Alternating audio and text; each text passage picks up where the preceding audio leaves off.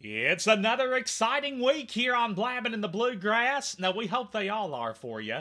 But this time around, we are debuting a brand new spotlight known as the Preacher Feature. That's right, we're going to take you to the pulpit, and the very first guest to take this stage is the one and only Reverend Rebecca Curry. She not long ago retired from her post as District Superintendent of the United Methodist Church Louisville District. While she was there, she was an assistant to the bishop.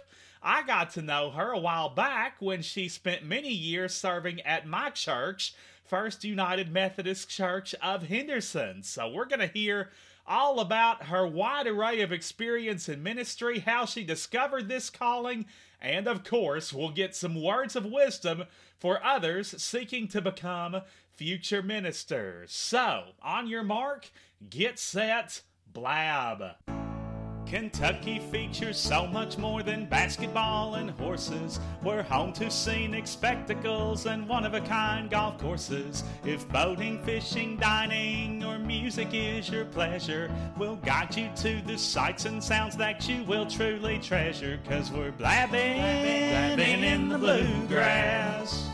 There's nothing here to hide, cause we're saying it with pride. Just a blabbing, in the bluegrass. With knowledge of the state, you're sure to appreciate. Yes, we're blabbing, in the bluegrass. Where musicians furnish talent and great whiskey cools your palate. Just a blabbing in the bluegrass. With a fit for every taste, precious time is not to waste. From Waverly to Warsaw, Williamsburg to Whitley City, we've most certainly got you covered here on Blabbing in the Bluegrass as we explore and celebrate all things Kentucky. I'm Sam Moore here at the pleasing and palatial North Quail Motel in beautiful Henderson, KY. Now, gang, when I say all things Kentucky, I'm not using that phrase loosely, okay? I literally mean all people and things Kentucky, from teachers to healthcare professionals, restaurants, state parks, local businesses, other neat landmarks, if they are connected to the Commonwealth. We are committed to saluting them here on the program, and I always welcome your ideas. I will touch more on that here momentarily. But as we mentioned, we are debuting a brand new spotlight this week the Preacher feature, which of course is devoted to those who assist our churches and congregations in worshiping in a meaningful manner on a weekly basis. Now, our very first one is Reverend Rebecca Curry. You will often hear me refer to her as Becky for short. I got to know Becky when I was just a young pup. She was serving as the associate pastor of First United Methodist Church in Henderson, a post she held for a number of years. She eventually left for Louisville, where she would become a district superintendent and assistant to the bishop. And after she retired, she briefly busied herself as an interim senior pastor. So, uh, we will touch on all of these endeavors throughout our conversation. Needless to say, Becky has a wide array of experience to speak from. So when you get her words of wisdom for those aspiring to uh, pursue a similar career path, you know these are definitely worth listening to, to say the least. And so we look forward to visiting with Becky here in just a few minutes. But I will tell you that if you want to nominate a special preacher, that you know of, maybe the preacher uh, at a friend's church that you've heard a lot of good things about. I don't care which church, which denomination, shoot me that email because I love hearing about people worthy of salutations here on Blabbing in the Bluegrass. Bluegrass Blabbing at gmail.com is my email. B L U E G R A S S B L A B B I N at gmail.com. And that's not just for preachers. Any ideas that you have, anything on your mind, send it to me via email. You can also send it to me via the Blabbing in the Bluegrass Facebook. And if you're not already liking and following the page, you definitely need to do so because all of my previous shows are there. You can stay tuned for uh, teasers on future programs, make comments, leave messages. I love going back and forth with listeners via that avenue as well. And no excuse for missing Blabbing in the Bluegrass anytime, any week, because we are available on four podcast directories with more to come. But for right now, you can listen to and subscribe to the show free of charge via Apple, Google Podcasts, Spotify, and Verbal. So please, please take advantage of those outlets and join us each and every time we take to the online airwaves, shall we say, because it's never the same without you. Now, last order of business before we talk to Reverend Rebecca Curry, I do have a bluegrass brainbuster. And we try to do one of these each and every week. We will give you the question now. You will get the answer towards the end of the program. So, I would like to know what is the largest building in the state of Kentucky? Now, the answer might surprise you, but I want to know what is the largest building in the state of Kentucky? Get the wheels spinning, start brainstorming, but don't brainstorm too hard. I don't want you to miss anything that Becky Curry says. And we will give you the answer in the final segments of the program. Saluting those with poise in the pulpit, it's another Preacher feature. Well, today we are privileged to have with us um, a retired minister, one of the pioneering female ministers in the United Methodist Church, as a matter of fact. Most recently, she was the interim senior pastor at Christ Church United Methodist in Louisville. Prior to that, um, she retired as the uh, district superintendent in Louisville for that um, United Methodist Church district and assistant to the bishop. And how I got to know her, she spent many a year serving as the associate pastor of my church, First United Methodist Church. And um, she has kindly agreed to come on and share her knowledge with us and uh, her uh, experience, along with some words of wisdom. So uh, let's welcome to the stage none other than the Reverend Rebecca Curry. Another small world, folks, is that Becky Curry married my mother and father. Yes, I did. Many moons ago, back in 1981. And uh, gosh, she she had a hand in that. And uh, if it weren't for them getting married, um, we may not be sitting here talking today, Becky. well, that's true. That's true. Life does weave those connections, doesn't it? It does weave those connections. Absolutely. So, uh, of course, you're you're living in the Louisville area now. Which, which part of Louisville? St. Matthews or right around there? We are in the Middletown area, out by Gene Snyder and Shelbyville Road. I got you. Now give us your address. No, I'm kidding. I won't. I won't. I won't make you do that. people would be bombarding you left and right. So we'll we'll save you that misery. But anyway, Becky Curry, why don't let's start by having you talk a little bit about uh, your involvement in the church as a child, along with uh, your fondest memories of this experience. Well, I always like to talk about this, Sam, because it still is so dear to me and just as fresh in my memory as you know, probably more so than what happened yesterday. But I was raised in the church. I had wonderful Sunday school teachers, and I loved to go to Sunday school. And we would gather and we would sing those uh, Sunday school choruses, and we'd sing for about 15 minutes, and then we'd go to our classes. And uh, that was the place I just felt at home. I felt loved. And we went to church as a family and um, I just knew all the people there and they knew me and I never could get away with anything because I knew they were going to go right back and tell my mom and dad if I did anything wrong. You sort of like living in Henderson, huh, Sam? That's exactly like living in Henderson. You called it. But anyway, you're from, uh, speaking of Louisville, you're from Valley Station originally, aren't you? I am and graduated from Valley High. And uh, Valley Station is near and dear to me as well. Uh, our family received a, a, land grant from Virginia. And so that was our family um, homestead uh, for my parents and grandparents and great grandparents and great great grandparents. And um, gotcha. so, yeah. Well, how cool is that? Now, um, I got to know Becky's children as well while they were here, especially David, because he was just a little bit older than me. And then there was Michael not far behind him. So, uh, what are David and Michael up to these days? Um, Michael is living in Denver with his wife and two children, and Michael is oh. a nurse. Uh, and interestingly enough, in respiratory. So respiratory. you can imagine what his life is right now. Oh, uh, yes. Uh, his, his wife's a speech pathologist, and he has two beautiful children a boy and a girl. And David is living in Memphis, and he is a um, seventh grade social studies teacher. Oh. And uh, he is married to Amanda, who is a physical therapist at St. Jude. And they have two beautiful children, a boy and a girl. So How about that? So you've got four grandkiddos. I do. I do. yeah.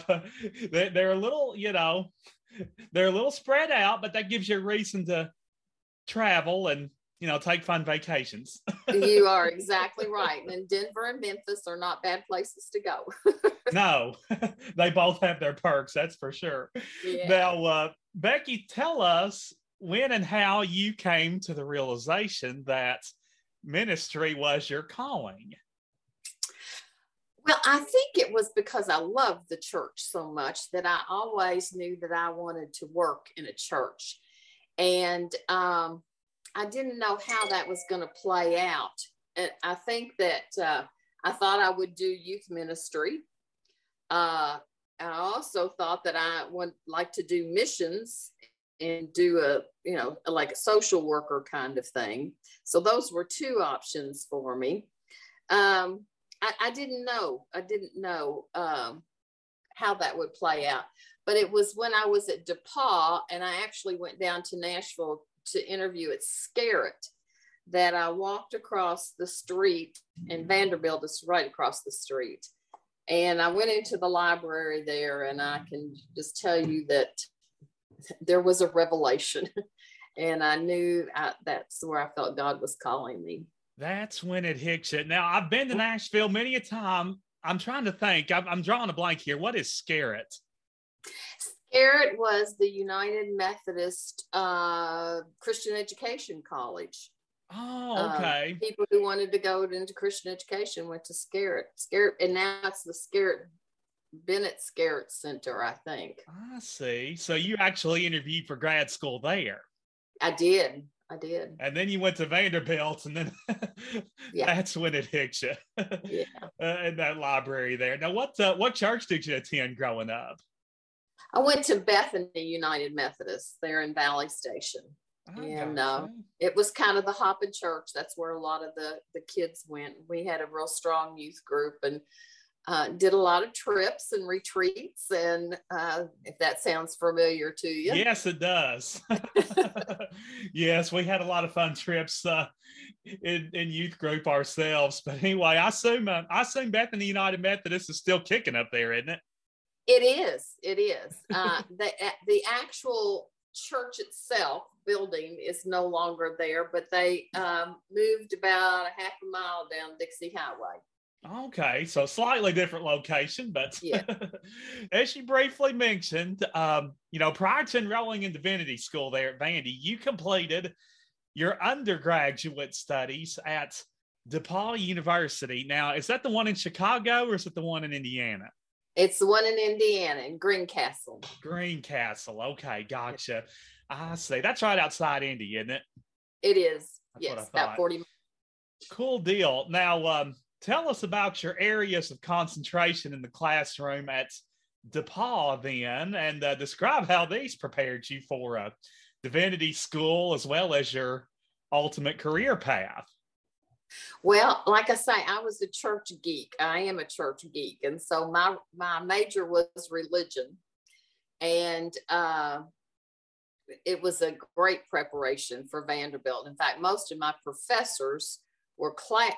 Most of my professors at DePauw were classmates of my professors at Vanderbilt. Most of them went to Yale, and uh, so when I got to Vanderbilt, they all knew my professors from uh, DePauw, which was definitely a perk.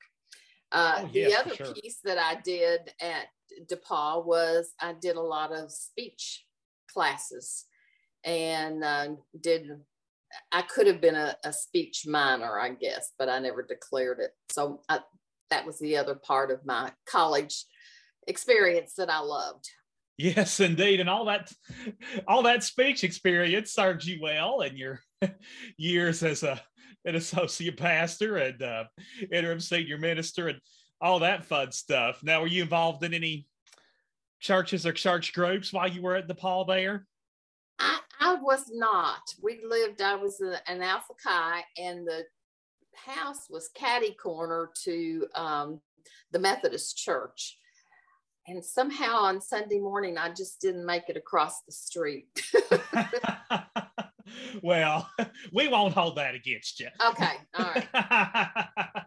but it, definitely sounds like you, uh, you know, you learned a lot at DePauw and you uh, made the most of your experience for sure.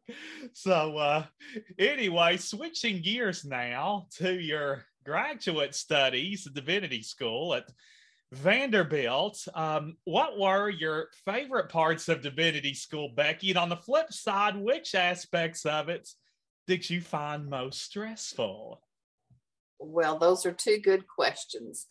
Um, I will say quickly that the best part of my seminary experience were my classes in pastoral care and counseling.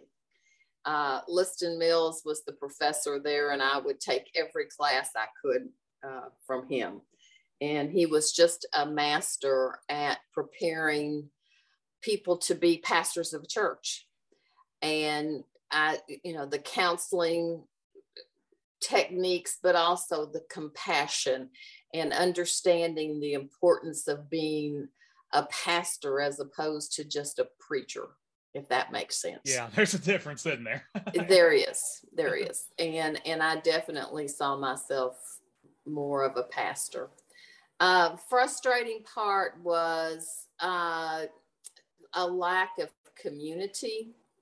Uh, I was serving churches in Shelbyville, Tennessee, and Guthrie and Hopkinsville, and so I was traveling, and there were a lot of the people there did not stay on campus, and so it was it was difficult to create community there made it kind of di- kind of uh, challenging to get to know your classmates, didn't it? Yes, it was. It was. Right. So I guess Mr. Mills, um, I guess pretty much all of your divinity school classes were were taught by him, weren't they?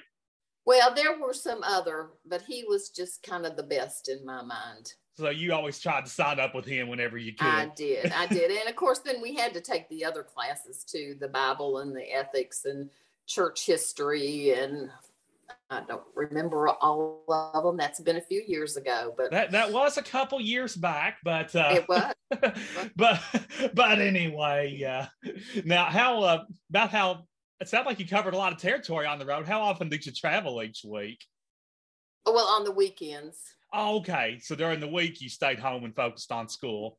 Right, right. and then on the weekends you uh, went to Guthrie and Shelbyville and all those fun places. Now, uh, just out of curiosity, Becky Curry, when and where did you preach your debut sermon, and uh, what do you remember most about your first time standing at the pulpit? Yeah, that's a good that's a good question, uh, and I I would say I, I have three recollections. Gotcha. Uh, I think probably the first time was at Bethany, and I think it was probably a, a laity Sunday. And uh, and my my recollection is that, and this happens all the time, and I just always grin when it happens because it happened to me. Is you think you have this twenty minute sermon, and you get up and it lasts probably seven to ten minutes, and you just zip right through it and you're done uh, so that is that's kind of always a, a first time uh, experience. Sure. Uh, I, uh, two other experiences that I had. Well, one was at Oakdale United Methodist, but I recall that that was um, in college, and I had done a mission trip uh, in Apopka, Florida, and they asked me to come and to share about that. And, oh, like a and, testimonial type of thing. Yes, yes. And so that was another experience. But I guess from the first time that uh, after I was ordained uh, was at um, Cooper Memorial in Louisville. And one of the ministers said he wanted to make sure that my first sermon was at his church. So we did that soon after I was ordained.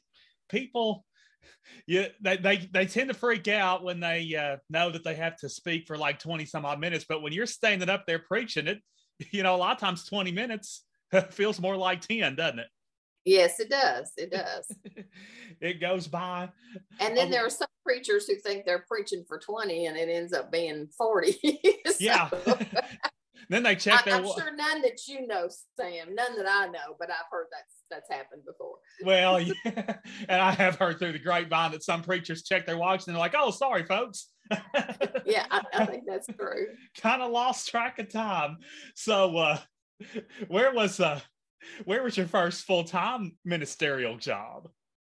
My first full time was at uh, Henderson First. I had served. Okay. Uh, I had served Guthrie uh, my last semester of seminary, and then uh, I moved to to Henderson.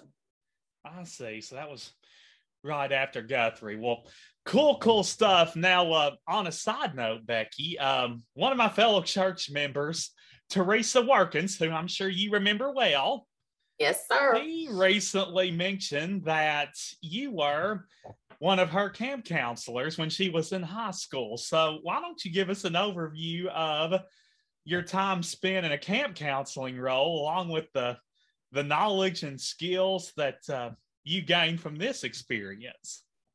Well, and let me just say that when I moved to Henderson, Teresa was one of the people that helped me move in my apartment. Oh, how so, about that? she and I were close from the very first day. Um, but yes, I worked at Loucon, and that was just a, a wonderful experience. I was there four years, um, one year in college, and the three years I was in seminary. And it was a wonderful experience. It uh, taught me leadership, it taught me responsibility, um, it taught me teamwork. Uh, it taught me conflict resolution. um, All so, sorts of important lessons. yes, and and Loucon is still near and dear to me. I think it is one of the places on earth uh, where you just drive in and you feel the presence of God. Absolutely and it's just and and i'm not unique in feeling that way there are so many people who just go to loucon for a place where they can just talk to god and yeah. be reunited with god and it's a, it is a holy it is a holy place Yep, and you just naturally feel closer to him once you get there. So I guess uh, those four years you would spend what the summer months there, like June and July, basically in, June, July, and August. Yes. June, July. And I was also the lifeguard, so there was that too. Okay. you blew the whistle on kids when they were acting up in the pool. I absolutely did. I gotcha. Well, that's an important role. Do you ever make it back to Loucon and as part of like the adult groups and stuff they have down there now? I do. In fact, I'm serving on a committee right now, and um, yeah, and then both my sons work there on staff, which I found that to be wonderful. Okay, so David Michael followed along in your footsteps there. They absolutely did. well, that's yeah. uh, that's neat. Now, uh, it's worth mentioning, Becky. We pointed this out briefly earlier, but you were one of the earliest female ministers in the United Methodist Church. So, if you would, let's talk about um, the most notable challenges that uh, this presented at the time and explain how you overcame these obstacles early in your career. Well, those are good questions, Sam. Uh, when I was younger, um, I wasn't aware enough to know that there weren't women ministers, very many women ministers. uh, nor did anyone tell me that I would be unique in that. And then suddenly, as I was planning for ordination, I would have people say, "Why? I've never, I've never heard a, a, a woman preach before." And I thought to myself, neither have I. and, uh, you know, they would say, I've never met a woman minister before. Well, you, you have now. Uh, There's a so, first time for everything. yeah. So there were some uh, revelations that were going on in my own mind. I, I recall when going to the church at Guthrie and someone saying, Well, we've never had a woman preacher before. And I went, That's okay. I've never been one before. Uh, it's a first for both of us. it's a first for both of us. And I said, We'll just figure this out. Uh, and we did. So, part of my strategy, Sam, was never to convince anybody that this was okay. Uh, it was to allow people um, you know, just to deal with it in their own way, just as I was learning. Um, so, and just to do my job and and to spread the gospel and to love people and not to convince them but to love them and sure. hopefully that worked out well i'd say it did i'd say it did quite nicely and you uh, performed admirably now about how long did you serve at guthrie altogether Oh, it's Guthrie. I was just there for six months. Okay, six months. I know part of that was in uh, divinity school too. Right. So, right. so, so just six months, but uh, that was a nice springboard for you. Now, as we mentioned, your uh, your first full time ministerial job was here in Henderson at First United Methodist Church. So, talk a little more about when and how you uh, eventually found your way to good old Henderson KY, which would become your home for uh, nearly three decades. So how'd you uh, how'd you find out about the opportunity? Well, Sam, you will love this story. oh, I love all your stories. uh, because it was Dr. Marvin Whitmer, who was the senior pastor there, and I did not know him. Uh, I knew Tom Eblin, who was serving at Henderson First at the time. Uh, but I later learned that Marvin had his eye on me and that he wanted me to come to Henderson.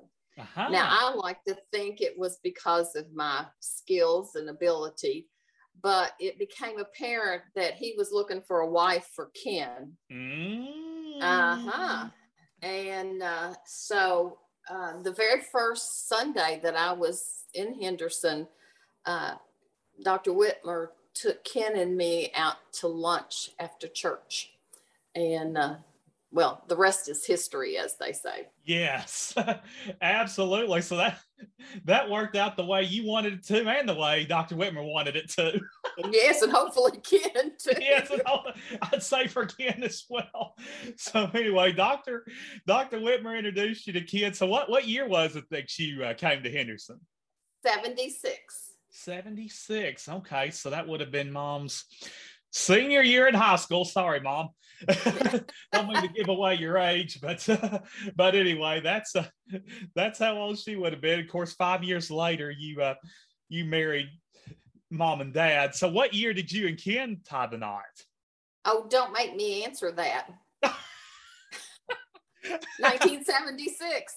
oh, the same year that you got here. The same year. Okay, so Short uh, things moved pretty quickly, didn't they? Yes, they did. oh, awesome. That's how we know it was meant to be. Now, uh, you spent a number of years, of course, at uh, Henderson's First United Methodist Church, serving as the um, associate pastor. So why don't you talk about the uh, the accomplishments that gave you the greatest sense of pride in this capacity, along with maybe some of the areas of growth and expansion that you observed at First Church during your tenure there? Well, uh, part of the job description of the associate was the youth program and having worked at Loucon and most of the places I went, I was engaged in youth ministry. And so that was the place that, you know, brought me the greatest joy as well. Sure. I really didn't think about my. I preached once a month, and I didn't see that as uh, a strong part of the job. Uh, however, it, it, morphed into that. That um, preaching was an important part of that job too. But yes, I love the youth program. We did wonderful things. We had wonderful trips. The group grew. Uh, I, I, feel like that many people just came to a closer relationship with Christ because of the the activities that we had and the discussions that we had and um, so yes i would i would check that off as one of the most important parts of that.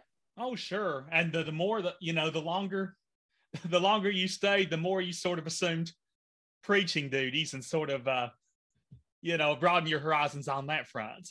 Yes. Yes. So that's, that's neat. And let's see, um, you, you worked under, I guess it was five different preachers or, or six at First Methodist? I, I would have to stop and count, but Dr. Whitmer and Dr.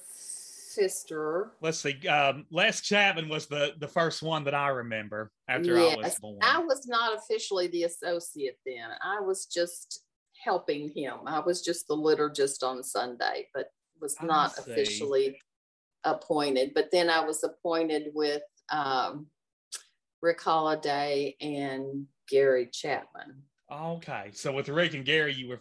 So I guess it was it was the same with uh, with Pat Ed. You were just you were sort of helping Bob, him. Yes, and Bob Rice. Bob was the one who asked me if I would help him on Sunday morning, which I was happy to do. Oh, sure. So that that was the start of your growing duties there at First Church with uh with Bob Rice. Well, that's awesome. Now, in addition to your many years of service at First United Methodist, you spent some of your Henderson time in a uh, leadership position with St. Anthony's Hospice, which is now uh, subtitled the Lucy Smith King Care Center. But describe what inspired you to assume this role and uh, give us a synopsis of your duties at St. Anthony's. Well, as I mentioned, my pastoral care and counseling work at Vanderbilt, it was there that I, I learned about Elizabeth Kubler Ross. And it was actually during, I mean, that was hospice was just brand new to the whole, um, to society as such. And she brought it to the forefront. And I was fascinated at the time by what she taught us about death and dying. And it was later on, while I was at Henderson, that John Kahn began to talk about we were going to have a hospice. We were going to have a hospice. And I looked at him like, uh, I don't think so. uh, little did I know that within the next three years, I would be the director. But um, yeah, that was a, at the time, and we didn't mention this, and I need to, is that I served four years at Smith Mills. And oh, gotcha. I was yeah, I was at Henderson and then I went to Smith Mills and then went to hospice. Um, but yes, I felt very called and drawn to that because of my experience at Vanderbilt. Well, that's cool. Um, now, now, how many um, or what what years were you at Smith Mills?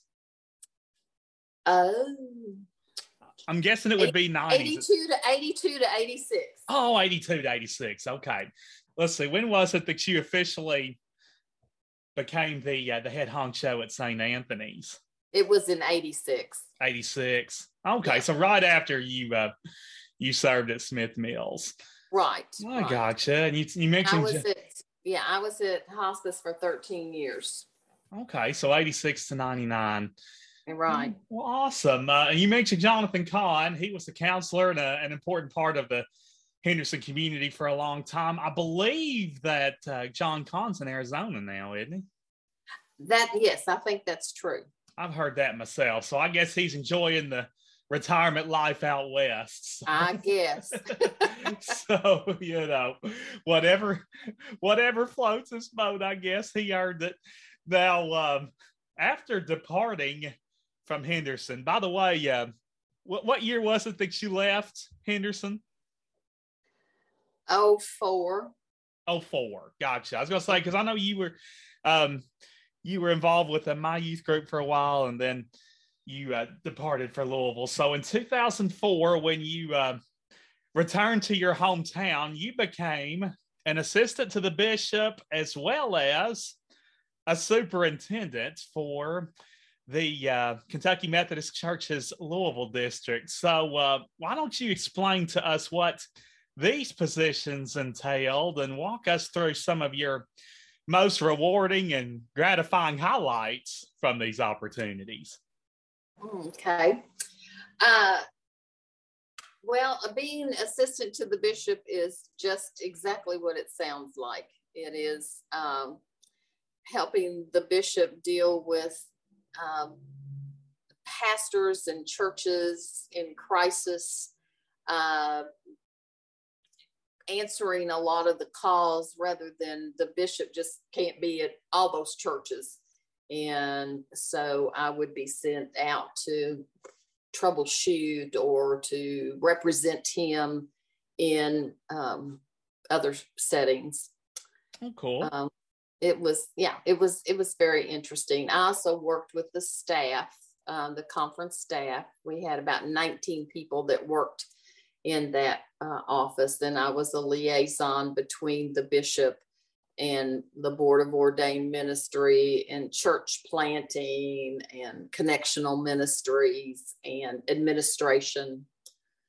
Um, so it was there was never a dull moment. I'll say not. That's that kept you busy, no doubt. And um, I'm guessing you would you would fill in um, in preaching roles at uh, the churches within the district occasionally, wouldn't you?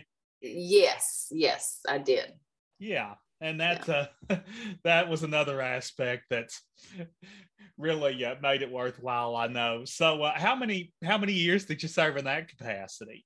Well, I sir, I'm going I'm going to have to count. I was district superintendent of the Louisville district for seven years, and I was assistant to the bishop for thirteen.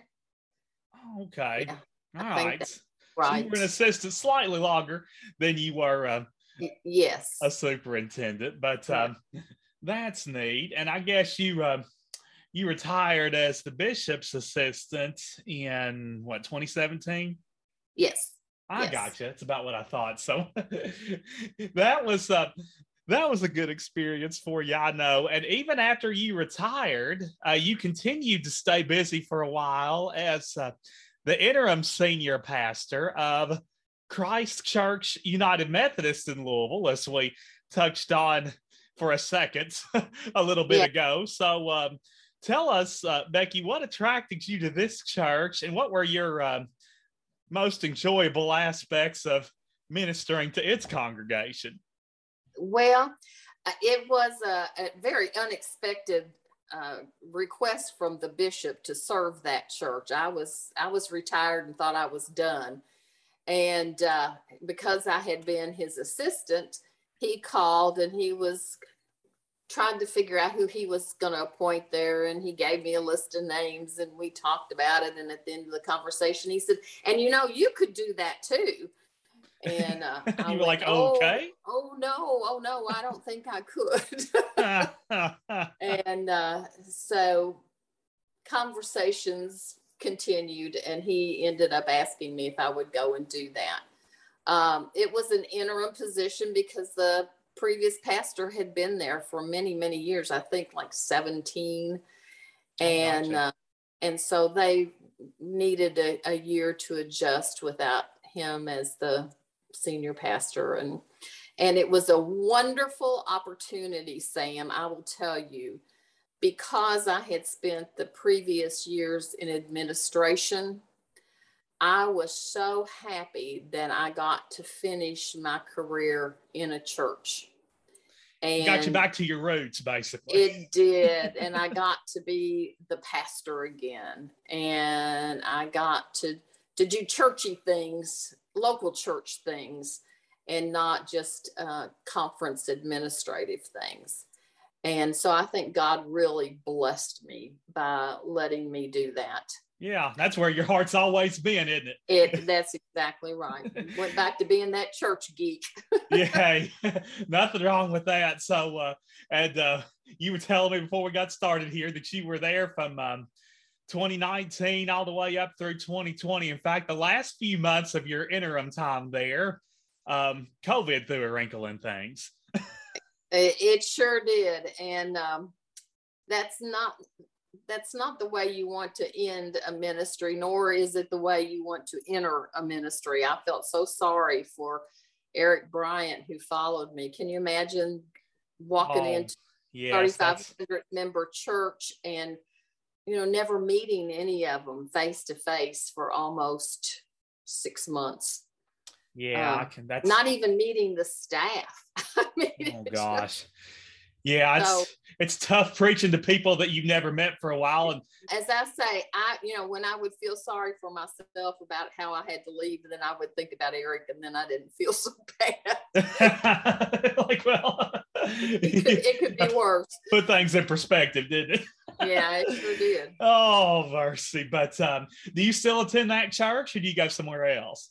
Well, no, in the Methodist church, once you retire, you're not supposed to go back to that church for at least a year. Oh, now that you mentioned, I have heard that. Yeah. And so, of course, COVID, we weren't going anywhere. Right. We could watch it on TV. And um, then my mother, who's 96, she attends St. Matthew's United Methodist Church. So um, I've been going with her and I consider that just a real honor to attend church with her on Sunday mornings. Now, Ken still goes to Sunday school at Christ Church, but oh, uh, gotcha. Okay, so he still yeah. he still hangs out there and and hears the word at Christ Church through Sunday school. That's nice, and it's great to hear that um, your mom's still kicking at um, at ninety six. Is she still? Yes. Uh, she still living by herself, or is she in assisted living, or? She just moved to assisted living in May. So we're all adjusting to that. Well, sure. But, she, but she's doing well. Well, that's awesome. I mean, you're pretty close to her, aren't you?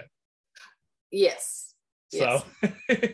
within reason, you know, the amount of time it takes to get there obviously can depend on Louisville traffic, but well, no, she the assisted living that she uh, moved to is 2000 steps from my front door to her front door. Oh, look, like, actually, you've counted. yeah. Well, Ken Ken did. Ken did. Okay. well, that's nice. So you you can just walk over there. Yes, absolutely. Any anytime you need to. Well, that's a that's a great feeling too. Well, uh, Becky, this has been great. I've sure enjoyed our conversation. The last but not least, before we let you go, I would like to know what would be your best advice for those seeking to follow in your footsteps and pursue a career in ministry? I love the question and I love to answer it. Good combination. yes, yes, because I've seen so many people struggle with this and have done the wrong thing, both just yeah. and so let me just say it this way. Be sure that you are called to ordain ministry and know what that means because nothing will make you any more miserable than to be caught in a profession to which you are not called. Right. so so make sure that you are you are hearing things right the flip side of that is nothing can make you more miserable than to be called to ministry and to avoid it because God will not let you alone. He'll keep uh, tugging uh, at your heartstrings, won't he? Uh, the hounds of heaven. and uh, and so my advice is, you know, learn as much about it as you can. Know yourself. Know your relationship with with Christ and know what it is that you want to do in ministry um, and find that that sweet spot there because there are a lot of wonderful lay people who are deeply engaged in ministry and doing the work of the Lord and are not ordained.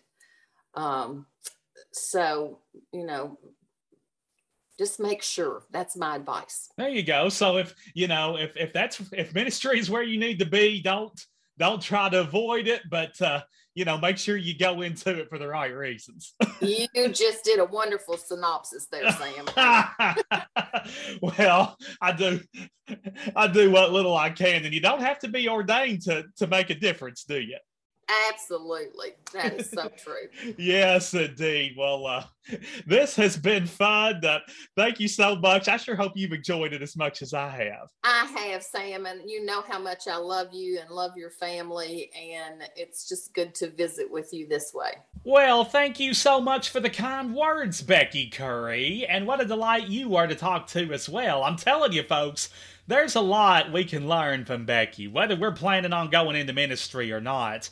Most notably, the importance of being open minded to new and different opportunities as they are presented, because she always was throughout her whole career, whether it came to preaching or hospice or even after she retired when she assumed the role of interim senior pastor at that Louisville church for about a year or so. We always have to be prepared for exciting challenges as they emerge and be ready to approach them head on without being afraid of them. So, thanks much, Becky Curry, for taking time out of your way busier than average retirement schedule to join us on the show. And I know that's not an exaggeration, especially with children and grandchildren out of town, specifically in Memphis and Denver, and that entails a lot of road travel, but I know it's well worth it.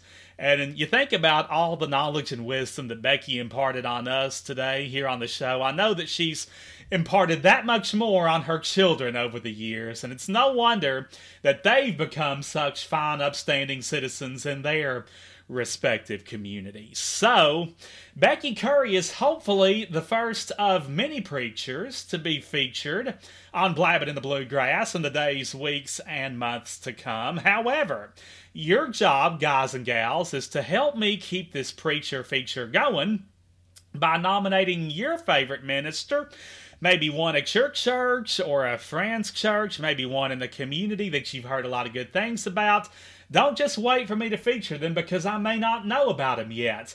That's where you come in. Email me at bluegrassblabbing at gmail.com. I also welcome nominations on Messenger via the Blabbing in the Bluegrass Facebook page. By the way, you need to like and follow that page if you're not already doing so because you can stay tuned for teasers on future shows, enjoy previous shows that you might have missed, make comments. I love going back and forth with listeners on Facebook as well. And whether you're nominating a preacher or a teacher or, you know, any guest or topic that you suggest we feature, as long as there's a Kentucky connection, I'm open minded to it. So don't be shy. Please let me hear what you have to say. Your feedback is always welcomed and appreciated. Now, before we put this puppy to bed and get ready for next week's show, which, good Lord willing, and the creek don't rise, will come out January 19th. Next Wednesday, I do have the long awaited answer to this week's Bluegrass Brainbuster, which we brought to you at the beginning of the show. But to recap, I wanted to know what is the largest building in the state of Kentucky? Well, it may be underground, but it's the Louisville Mega Cavern. Yes, indeed. The Louisville Mega Cavern is the largest building in the state of Kentucky. It's considered a building because of its support structures. And I'm telling you, it's a beast. It covers 100 acres, roughly 4 million square feet. And it's not only the largest building in the state, but it's also the largest recycling center in the state in terms of tonnage. And uh, for years, there's been a lot of recycled brick and concrete, dirt, and so forth. Uh, offloaded at the mega cavern to fill in the holes and create floors, and uh, that continues to this day. In fact, construction remains underway for offices and uh, additional storage space within the mega cavern. And not only is it used for storage, but it's also a, a popular tourist attraction in Louisville. You can take adventure tours in there, enjoy ziplining, and much, much more. In fact, probably, in fact, no, not probably, definitely worthy of our attention at some point here on Blabbing in the Bluegrass. So I'll see what I can do there. But the Louisville Mega Cavern is the largest building in the state of Kentucky, despite being underground. And we want you back here next week because we'll have another Bluegrass Brainbuster. We also encourage you, if you can't, find us on Facebook, which you know, that's pretty easy to do. But that's not your only option. We are also readily available via four podcast directories, and you can listen and subscribe to the program without paying one thin dime via Apple, Google Podcasts, Spotify, and Verbal. Any or all of those four podcast directories feature Blabbing in the Bluegrass. Please take advantage of those avenues and never miss a single show. Not just for your sake, but more importantly, for my sake, because I want you here, I love you, and I miss you when you're not. So until we meet again, you know your assignment. It's the same as always. Keep laughing, keep smiling, and keep blabbing, blabbing in the bluegrass. There's nothing here to hide, cause we're saying it with pride. Just a blabbing, blabbing in the bluegrass. With knowledge of the state, you're sure to appreciate. Yes, we're blabbing, blabbing in the bluegrass. Where musicians furnish talent and great whiskey cools your palate. Just a blabbing, blabbing in the bluegrass. With a fit for every taste, precious time is not to waste.